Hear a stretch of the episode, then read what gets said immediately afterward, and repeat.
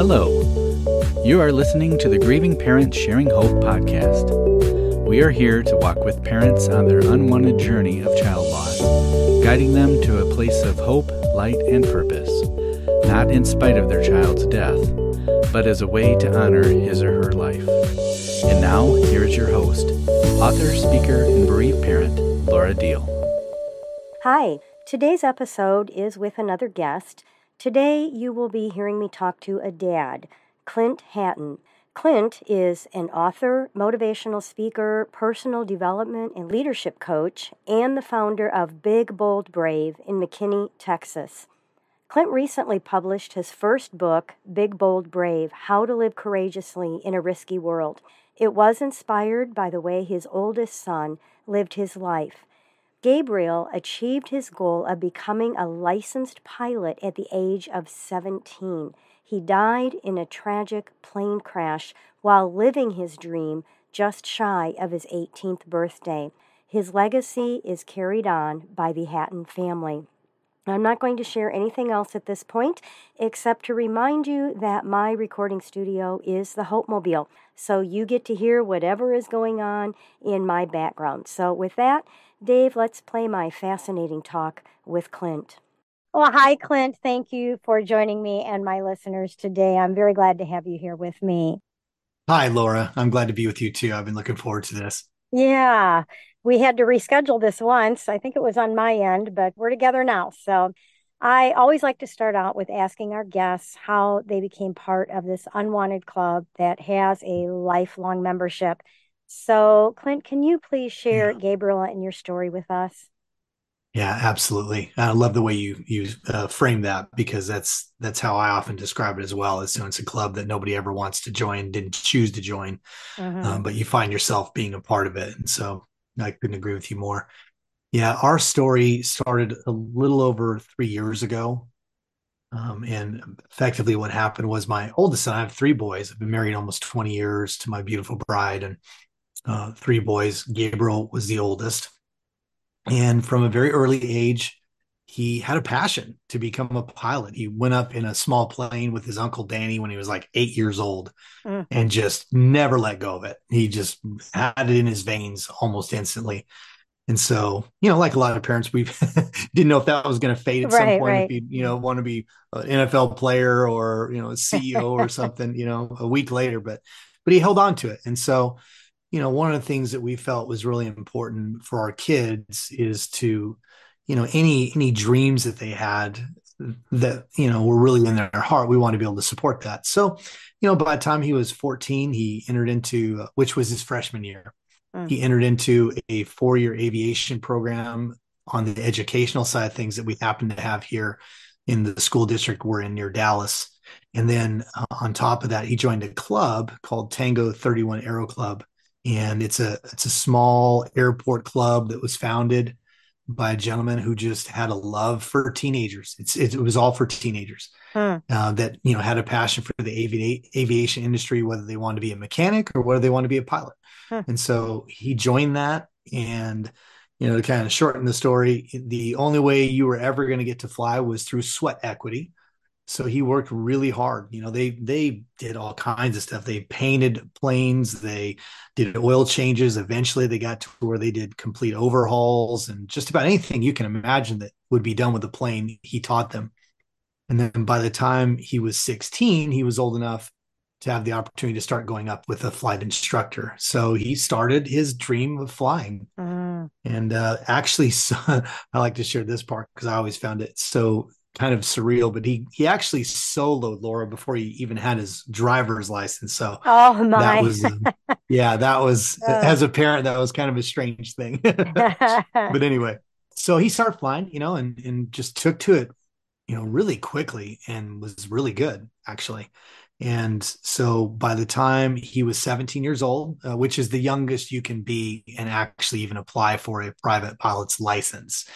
So at 17, he studied, you know, this book that, you know, is about eight inches thick and took the written exam and passed it the first time and went wow. up on his check ride and passed that the first time. And boom, wow. he, you know, he, he did his dream of becoming a licensed pilot. So he was on his way, you know, and, and, life was good and, you know, it was exciting. And, you know, just, I mean, we all have ups and downs and, and, bumps and bruises along the way, right? But all in all, we just felt like, gosh, things were just great for him, you know, and the world was his oyster, if I could say it that mm-hmm. way. And then on September 23rd of 2019, he was on a trip. He had a friend, a uh, really good, dear friend of his, that she was needing to get back to the University of Arkansas, which is you know a couple hours north of us, uh, in in a plane. And so he needed the hour, so he you know jumped in, took her up there. Uh, they arrived safely, everything was good. And then on the return trip, he was about 20 minutes out of Fayetteville and went through a little mountainous region. And uh, ultimately, the NTSB is the one who does the investigations for all plane crashes of every kind.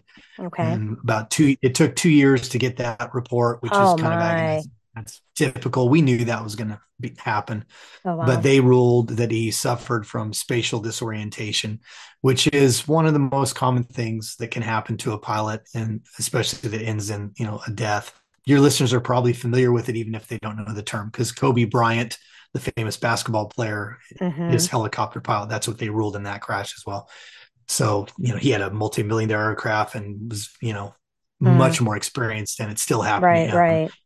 So it happened, you know, and he lost his life chasing mm. his dream. And so we we instantly, you know, as you well know, um, in an instant, our world came, no pun intended, crashing down, and we mm. were suddenly in a club we never wanted to join. Wow. And he was still 17 or was he 18 by then? He was about three months shy of his 18th birthday. Wow that's quite the story. And that's, I think that's one of those things that you could just torment yourself with all the what ifs and the whys on helping him follow his dream and to be able to be doing something like that at such a young age. Um, yeah. Wow, boy, you could really send yourself spiraling down into darkness on that one, blaming yourself for something that was just helping him follow his dream. So yeah. Clint, yeah, I I know the next morning, the very next morning, you had the extremely painful task of telling your other two boys what had happened to their older brother. And you knew immediately that you needed some sort of an anchor for you and for your family, which meant making some decisions right then and there while you were all sitting together in this shocking pain. Can you share with us what your conversation with them was like? Yes, I, I would love to do that. And then I have a comment on what you just said too, because I think that was a, you know, obviously a very powerful observation, you know, because it is something that you could have really gone down a spiral just thinking on the what if. So I'm, I'm hoping we can come back to that. Okay. But, yep.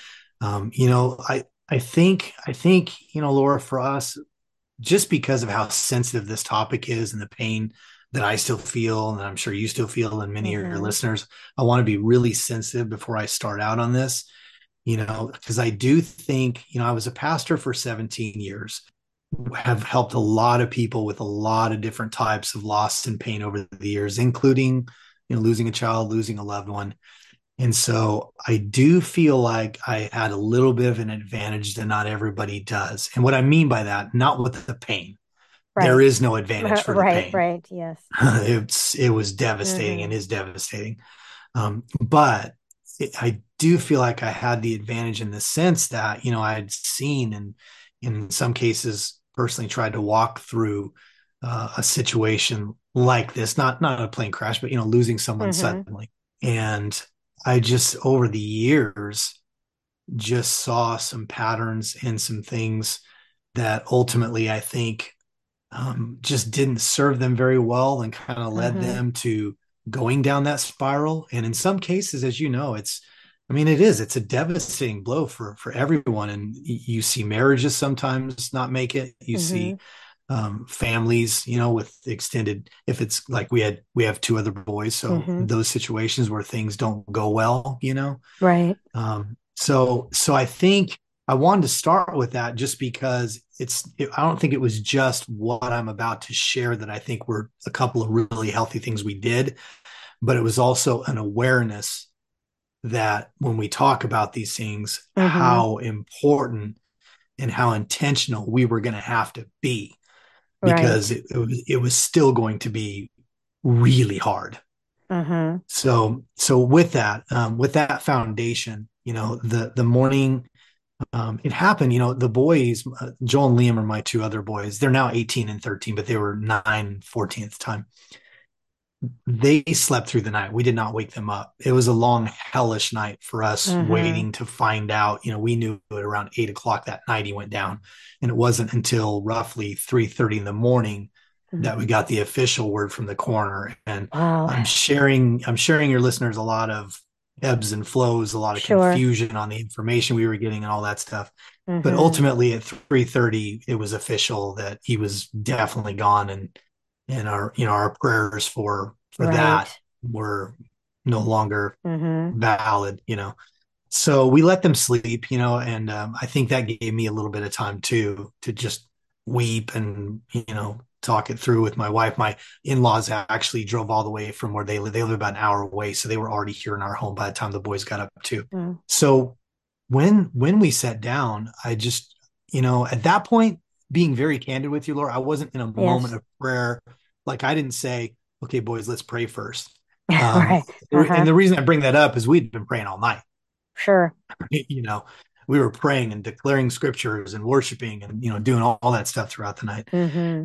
So I just, I just felt like the Lord met me in that real deep, searing, shocking pain of the mm. initial news, you know, and I really felt like he gave me the guide you know the the compass mm-hmm. is the word i've been using most mm-hmm. and that was i said okay boys I said here's how we're going to live this out you know we only in in my experience we only have two choices we can choose to focus on the tragedy of it you know the crash itself that he died you know flying a plane and and then all of the other obvious things that you know you're going to miss birthdays and holidays and mm-hmm. milestones and all those things and not that we weren't going to feel through those because we do every oh, single yeah. time they come around but i just said you know if if our focus is on the tragedy then we are going to be shadows of who we were created to be and we're probably going to struggle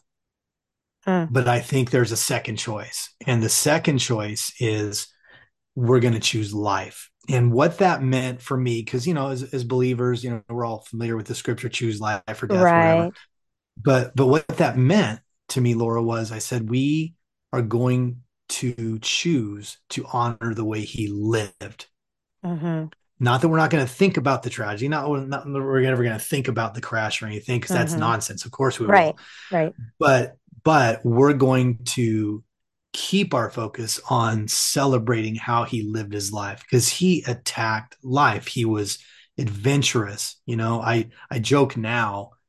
People are enamored with T-shirts with sayings on it, right? And mm-hmm. if I was gonna if I was gonna make one for him, it would have been "What's next?" because that's just ah. how he was. You know, uh-huh. everything was an adventure. Anything he wanted to do, you know, he was gonna make it happen. You know, and so I just told him, I said, the only way we can really honor him truly mm-hmm. and and and god yeah. is to live our lives the same way mm-hmm. you know not and, doing the things he did but, right you know, right just, just but just really living life to the fullest right and i that sounds so easy but it's not is it right. i mean it's like no, you have to make no. that choice and that decision over and over again it wasn't just a one time decision right. and I, I i look at it in in a sense that so often as parents, we get stuck in the tragedy of our child's death.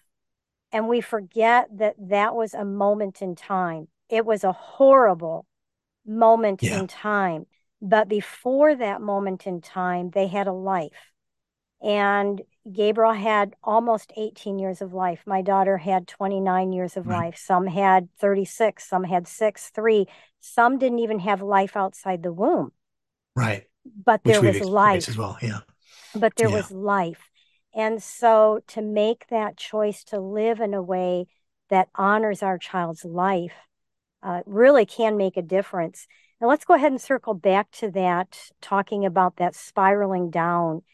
If we just, I mean, we mm. can beat ourselves up with blaming ourselves and and we know where that comes from. That that's the enemy we're in sure. such a dark yeah. vulnerable place the enemy's going to do anything he can to keep us in sucked into his darkness so how do you how do you battle that how do you fight that well i think um, there was there was a part two to that morning because as you very accurately described just because we said we were going to choose life didn't mean that oh no this is going to be a mm-hmm. cakewalk you know it wasn't right. it wasn't um, so part two that morning was is I, I basically we made a pact as a family i said boys you know the other side of this situation we find ourselves in is none of us know me included what grieving is going to be like you know we're not going to know from day to day and probably early on and even hour to hour when mm-hmm. we're going to feel really sad, when we're going to feel angry, when we're going to potentially be on the verge of fighting depression, you know, whatever mm-hmm. Those emotions were that would come. And and eventually they all come, you know. And so I said, you know, so here's here's how we're going to handle that.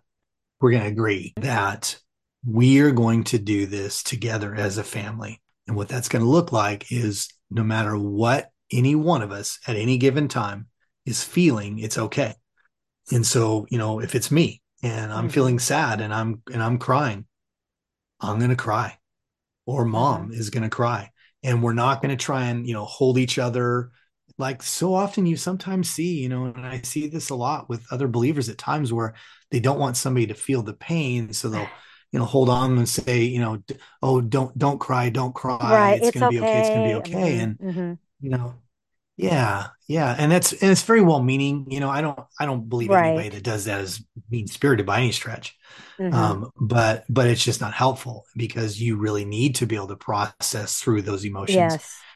So so we agreed on that, Laura, and I think that was huge. You know, um, and I told them even though they were only nine and fourteen at the time, I really felt like they needed to the to the level that they could at their age of maturity mm-hmm. be a part of that, and it wasn't a one way street so specifically, I said, you know, listen, so if you're feeling whatever you're feeling any given day, mm-hmm. you need to know it's okay and we can talk through it, even if you're angry, even, you know, whatever. Mm-hmm.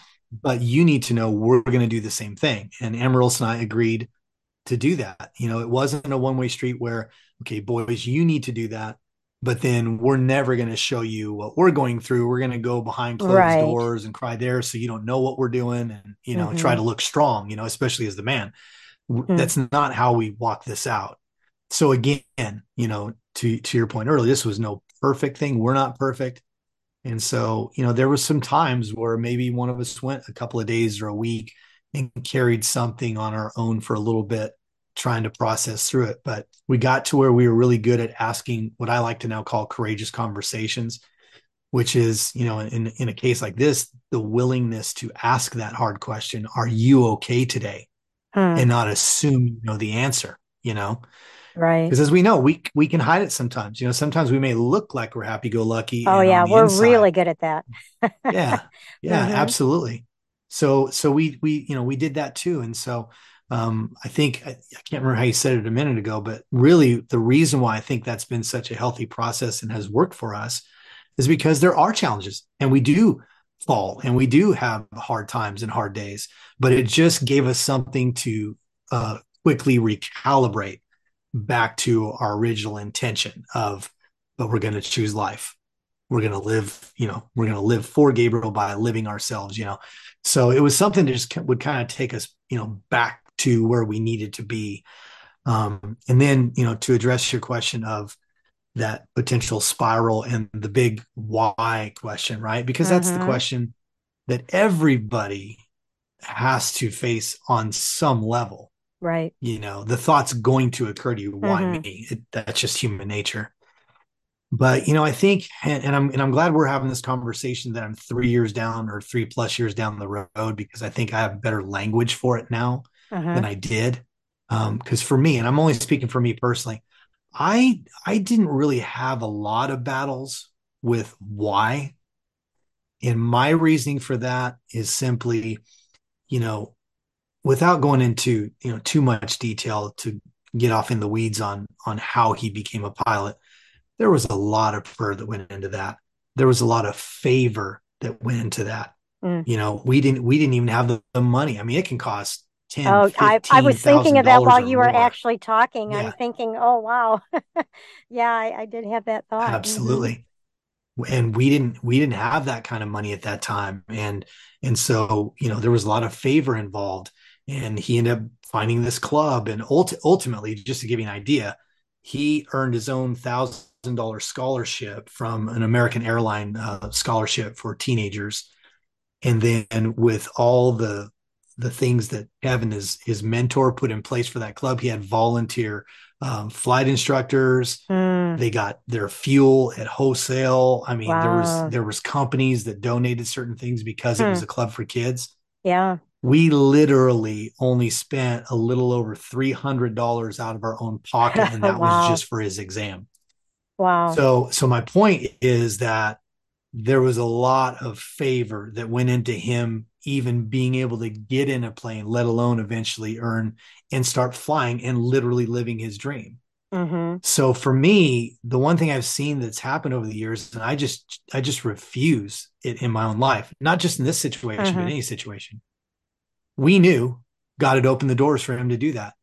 So right. to change the narrative now because we lost him, and then mm-hmm. start to you know second guess ourselves and blame ourselves or or the mentor or mm-hmm. you know whoever else would have been completely revisionist history you know in my opinion right so so that part i didn't really struggle with but there but there were a few times and i know my wife and i've had this conversation where she probably struggled with the question why a little bit more and so my new language for it is just this and it's just a question and i would pose it to any of your listeners, you know, in the most in the most delicate, sincere way, um, just to consider this if you're still struggling with why. When when I think of asking the question why for losing my son, tell me what answer is sufficient. Exactly. For me, there there isn't mm-hmm. an answer on this side of eternity that's good enough. I I 100% agree and I the Lord showed me several years ago when when our child asks us why if we said no to something they're not asking why because they want to know the answer. They want to know why so that they can argue with you why your reason isn't good enough. If you were to give them a reason why they're not like oh thank you mom. Thank you dad. I understand. And they go on their merry way. They want to argue our why isn't good enough. I think it's the same thing with god. If he were to tell us why in our finite minds here on this earth without our view of eternity, without God's, you know, full picture, it's not a good enough reason. The answer to our why is not going to give us peace, is it? No. And so that's, you know, for me, it really does kind of end there is so because then I think there's a follow-up question, you know, if if I were to allow why to to still be there and be something that just continues to beat me up and keep me locked mm-hmm. is if if there's no answer that's sufficient then why am i still asking that question? Mm-hmm. that's that's a good point. That's a really good point. But there's something that some parents just have a hard time turning that corner. And i wonder if some of it is goes back to those first couple of things that you kind of set in place that very within the first 24 hours when gabriel passed the whole thing of choosing choosing to stay stuck in the death, in the moment of death, in that event, or choosing life and choosing, no matter what this grief looks like, that we're going to continue to choose life. It's not that we're not going to grieve. Right. Because I, I think of so many parents, even as you were talking, I could hear some parents, uh, just because I hear from so many through e- emails and correspondence and things. You're talking about you know, you only paid out of your own pocket $300 for this extremely expensive hobby. okay. And could have been a career of his. I mean, we right. don't know at this point. And I, I can, I just hear parents saying, so you're like glad you're saying you're blessed that you only had to pay $300 for your son to die. Sure. I mean, that's just where that darkness takes us to that sure. kind of anger and bitterness. Right. No, I, I mean, I, I, totally understand that question. And even if somebody said that, you know, to my face, I, I wouldn't be offended by it. I understand, you know, mm-hmm. where that mm-hmm. comes from. But again, you know, for us, it goes back to the value system that we've chosen. And that is, is no, it, it was $300 that allowed him to live his life to the fullest while he was here, you know? Yeah, right. for us, it really is that simple. But again, I mean, you made the point. You know, I think sometimes when we're talking about this kind of a question or, you know, how we view it, um, the thought process there is, is that somehow that's, you know, equal to how much or how little pain we're going to experience. Mm-hmm. That's that's not the point at all. Right. We, we've we've got plenty of pain, but we have found know one of the things i talk about a lot now is is finding a way to give your pain a purpose. That's exactly what i was going to ask you next. phrase, so but, yeah go for that. Yes, yeah i was yeah, going to ask you that yeah, next. Yeah.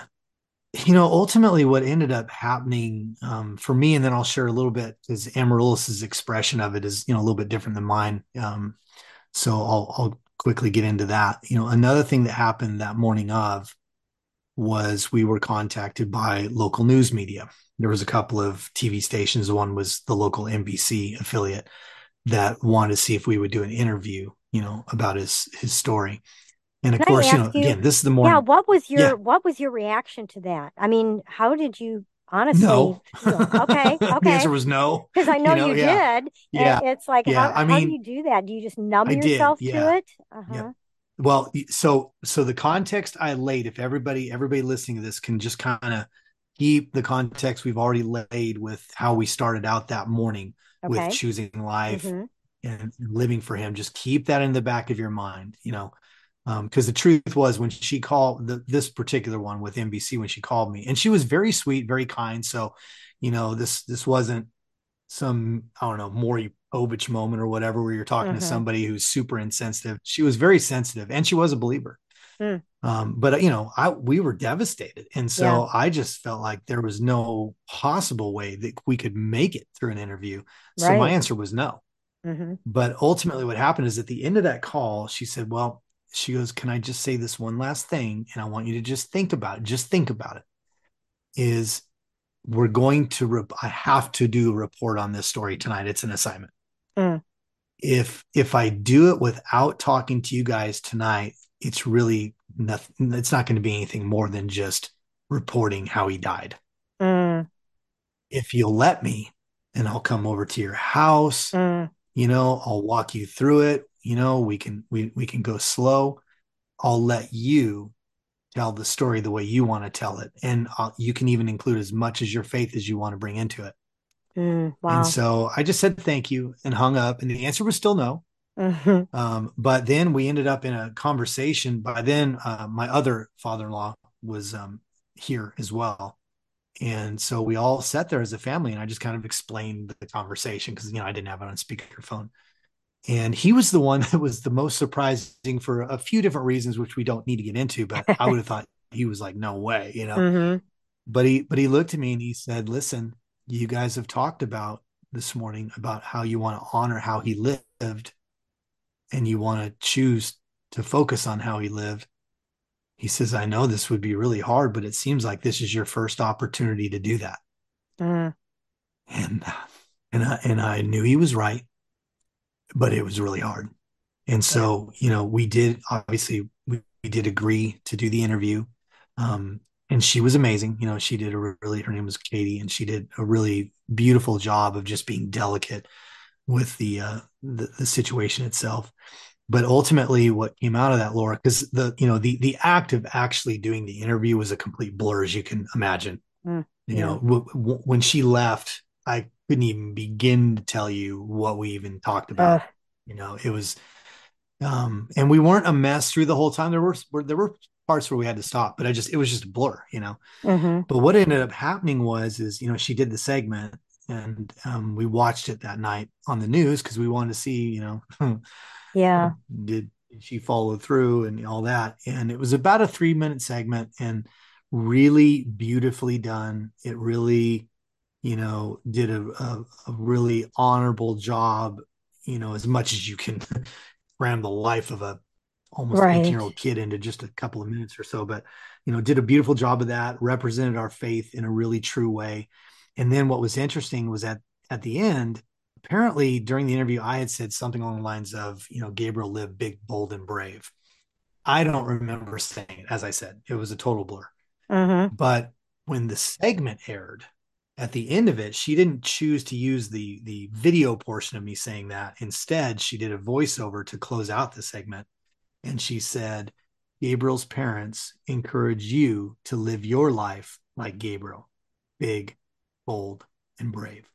And so there, there, when hearing it back to me, there was something on that phrase, and so you know, it, it, it was in in an instant, it just it felt like it had life on it Hmm. to put it in the Mhm. simplest terms. Now, my personal development company is now called Big Bold Brave. The book is called Big Bold Brave. None of that came on the radar. You know, it wasn't the next week that I'm thinking, okay, Right. now I've got, you know, none of that. It, Mhm. it, was just a family mantra. Again, just another tool Hmm. to when we were feeling down, when we were feeling like we didn't want to get out of bed or didn't want to go to work or didn't want to eat or whatever, because all those things happen. Mm-hmm. Um, it was just another tool. Like, you know, Mhm. okay, and we, and we didn't walk around every day going, big, bold, brave, big, bold, brave. but, you know, from time to time we would. We would say, Mm-hmm. you know what? We're going to live like Gabriel, big, bold, brave, you know? And Mm-hmm. so it was just another, again, tool that helped us. And then, you know, eventually after several months, I began to really feel like there was maybe something more to it. You know, ultimately, I didn't start writing the book until it had been a little after two years Mm-hmm. but you know part of the reason why i wrote it when i did and this is n- not a direct comparison by any stretch but covid you know the world got hit by the Yeah. pandemic Yes. months after gabriel died so we had you know him and then covid now for us and i'm, I'm not this is not a political statement at all but for us covid was are you kidding me we lost our son you know and i know it was right. real and i and I, I know people who lost family and i'm very sensitive to that but for us we already took the biggest Right. blow we were ever going to take Yes. so honestly covid was not our biggest pain but you know certainly recognized over the next two years just how much people have suffered and many suffered loss of a loved one Yes. or Mhm. they lost other things that are not equal but you know losing careers or marriages that imploded Right. just a lot of different forms Mhm. of of meaningful loss you know so that's why i ended up writing the book when i did because this is a book that certainly covers what i think are some really important keys to you know our grieving process in general and it's not like we're over it you know it's only been Right. three years Right. but it's what we use you know um as- on sometimes a daily basis but i wanted to write something that would bring people hope and and help them work through fears of all kinds and just all the things that were unleashed on our planet you know during these last couple of years so the book is really more a manual for life and just getting through all kinds of ups and downs because that's what i feel like it is. Because at the end of the day when you you know when someone asks me how did you guys get through it? it's not one thing. And it's not even just the two things that we established that first morning. It's Mhm. the value systems we've lived by for 20 plus years. It's mindsets that we have to recalibrate to because of Yes. what our beliefs tell us you know things like Mhm. that. It's yeah, the continual choice, and Mhm. it's like from day to day that whatever that choice is can be a diff- totally different choice. You know, we're we're facing something totally different, and we're making a totally different choice today to keep moving forward, whatever that looks like. Sometimes moving forward Exactly. can just be moving from the couch to the bed. right right Yeah, and some days moving forward is getting out shopping. Some days moving forward is I can actually talk to somebody and give them hope. So, I mean, it's it's every day it's different. And, and Can I say did, this real quick? Because I Yes, just what you just said Mhm. to me is so huge. It's a play on words, but to me, you just said moving forward. There's to me, there's a massive difference between saying moving forward and moving on. Yes. And I know when people say moving on, they don't mean it necessarily this way, but moving on implies as if, well, that's just part of my life that's now in the past and it doesn't matter. That Mhm. we didn't we didn't move on Right. from Gabriel. There's a crater sized hole that nobody else will ever fill on this side of eternity. Yes. But we did move forward, to, and that's why I love your wording. Mm-hmm. Mm-hmm. Now, you mentioned that your wife was doing something too to give purpose to her pain. Can you share that with us? Yeah, absolutely. Because there's some really, you know, cool ebbs and flows to that story, even though, you know, there's a part of our story that's um, and it's painful. But ultimately, she had really discovered that she's a painter. She does some really cool different types of abstract art with various mediums. So um, she had discovered that gift probably a year, maybe two before Gabriel passed away, but had only done a couple of things and it was mostly just, you know, the occasional hobby. So, but she was really good. really, she's amazing. So, but what ended up happening was, is when when he passed away, she put down the paintbrushes and the paint mm, for a while. Mm-hmm. It was probably now I may be I may be wrong on the math, but I want to say it was about eight months. It was it was a little while. Mm-hmm. Um, and so that was just something that was tough for her to pick up. Sure. And then ultimately, what ended up happening was, and and actually, this the conversation that she had with a friend happened like the day or two after he passed. There was a friend who felt like during their and I they were either studying the word or they're in a time of worship. I I'm, I'm sorry I, that I kind of forget the exact detail on that, but they felt like they saw this like you know call the vision, call it whatever you want, but they mm-hmm. felt like they saw this scene where Gabriel was with the angel Gabriel. Uh. And they were having a conversation about, you know, being in heaven, and it uh-huh. was this uh-huh. beautiful scene, and the the colors, and like there was gold, and you know all this stuff. So that was something that was expressed her. And in that moment because it, it, was only a couple of days into the what i call the shock and awe phase. That's what i call the really early stage. Right. Um it was really healing in the moment. Uh, not mm-hmm. not healed and you're done but healing right right moment, right. you know? And so several months went by and she decided you know i feel like i'm going to paint something. And the inspiration was was because her friend had written it down as well. There was something about what she felt like she saw. She's like, I'm going to try and put something on canvas. Mm. And what was crazy, Laura, because this has never happened since, and she's painted, she's done a lot of commission pieces now. She's actually on the map now. She was actually invited to do a very big international show here in Dallas this last year, so it's really taken off. Mm. But but at that time, you know, she was still pretty new, and she, all she had painted was this background. So I know your listeners can't really see what that looked like, but just imagine it's literally just the base colors of a background, which were these beautiful blues and like a gold flake. And I leave the house and I go on like errands for like two hours, and she hadn't started on the rest of the painting yet, which hers are like a painting and a sculpture all in one. Hmm. And so I came back two hours later and I was just checking on her. I said, Baby, how you doing? And she goes, she had this like stunned look on her face. And she said, I think I'm done. I'm like, what? you yeah. What? You're done? You know? I'm like, okay, you know, and I see it. And she's like, yeah. And I, I wish I had a picture of it right now. It's the one, it's the one uh, piece of art that's never going to be for sale and it's on our mantle. Oh, sure. But it's these beautiful, really textured angel wings with mm. that blue and gold background and of course they're white and it's shiny mm. and it's really um, everybody's blown away when they see this particular painting and it was just beautiful you know and it was just you know we really felt like it was god's because again her process hasn't been the same since i mean she's got to work at it mm-hmm. but she really felt like god was just really breathing and and and doing art with her you know yeah. that day and and that's how she feels about it now every piece she does you know every piece she does has deep meaning it's got the scripture that goes along with it and all those things but that mm. is that is her her art business is her version of giving her pain a purpose mm-hmm. and, and and living big bold brave yeah wow well I think we're going to start wrapping this up. This has been so good, Clint. I just really Thank appreciate you. your honesty and your vulnerability. And also, I guess, just making sure that we all know that this is your path because we're mm-hmm. all on our own path. Yep. So I think you've given us some tools, but that doesn't mean these tools are going to work for everyone. So we just pray it through and keep. Yeah. Keep going this book, how can people find out more about it or connect with you? What can you leave with us so people can connect with you?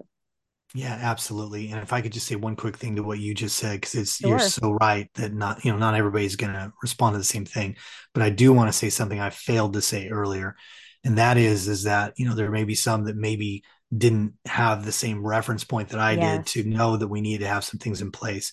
And if you're listening, maybe this isn't the right tool, but you need to know it's not over for you and you can absolutely start a new healing process and and move into a new place and God will help you with that. So you need to know, you know, if you've if you've been a year, 10 years or 20 years, it's not too late and the Lord can help you, you know, get to a healthier place if that's where you find yourself. As the book goes, you know, that what I'd like to uh, invite your listeners to do is on my website, which is big bold brave all one word dot us. And for the sticklers out there yes i know it's dot us but i chose that domain really intentionally because for me the vision of big bold brave the mission of big bold brave is about us mm, and collaborating mm-hmm. with people. And so um, so it's big bold brave us. There they can find you know my my corporate speaking engagements and things that i do in that realm. Um, you know the coaching philosophy that I have. They can find the book there, of course. And then what I'd also encourage them to do is subscribe. This is new. I'm actually going to be coming out with a newsletter that I'm going to start publishing on uh, the first Friday of February. And it'll just be once weekly. I'm just one of those people that hates clutter. Mm-hmm. So right. it's only going to be once weekly. and it's just going to be three very consistent things, not a ton of content, just mm-hmm. one thing that's a free tool that can help you with something today. Um, some things I love, and then you know updates on where the mission is going. So it's going to be real brief. I'd love for them to connect with me there as well.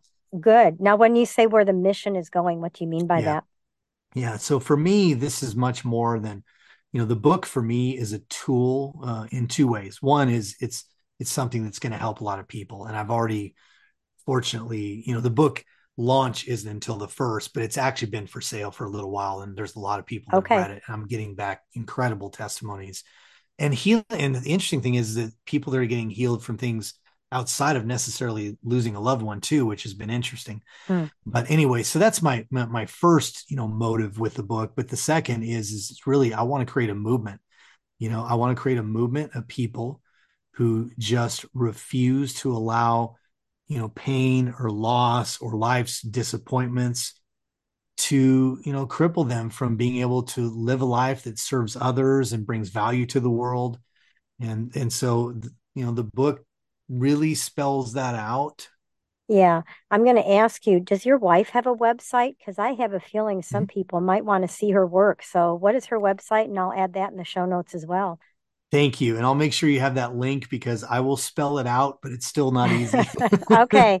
because her name is Amarillys and almost everyone spells it wrong.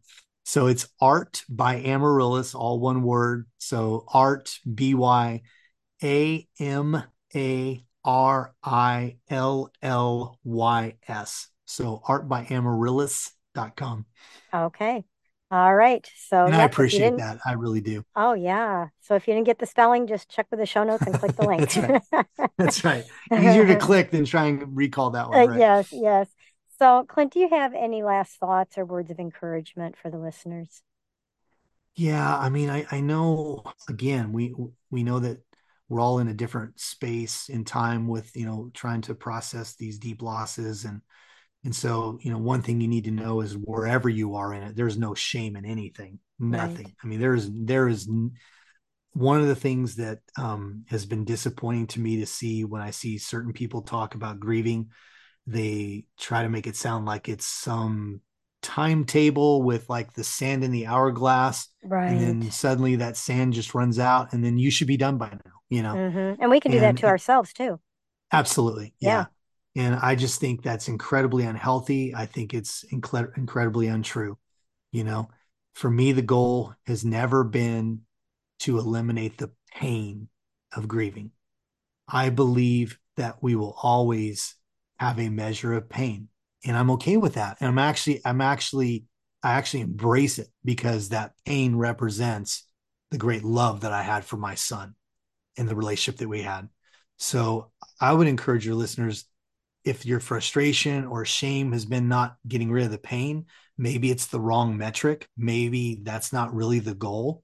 But if that pain has kept you from living your life and really, you know, experiencing the other loved ones around you and the and the opportunities that maybe God has for you that it's kept you back, please do something new. If if you know maybe you've reached out for a counselor, maybe call another one, maybe find a new one, maybe reach out to a pastor or get a coach or whatever it is. But I just encourage you don't give up.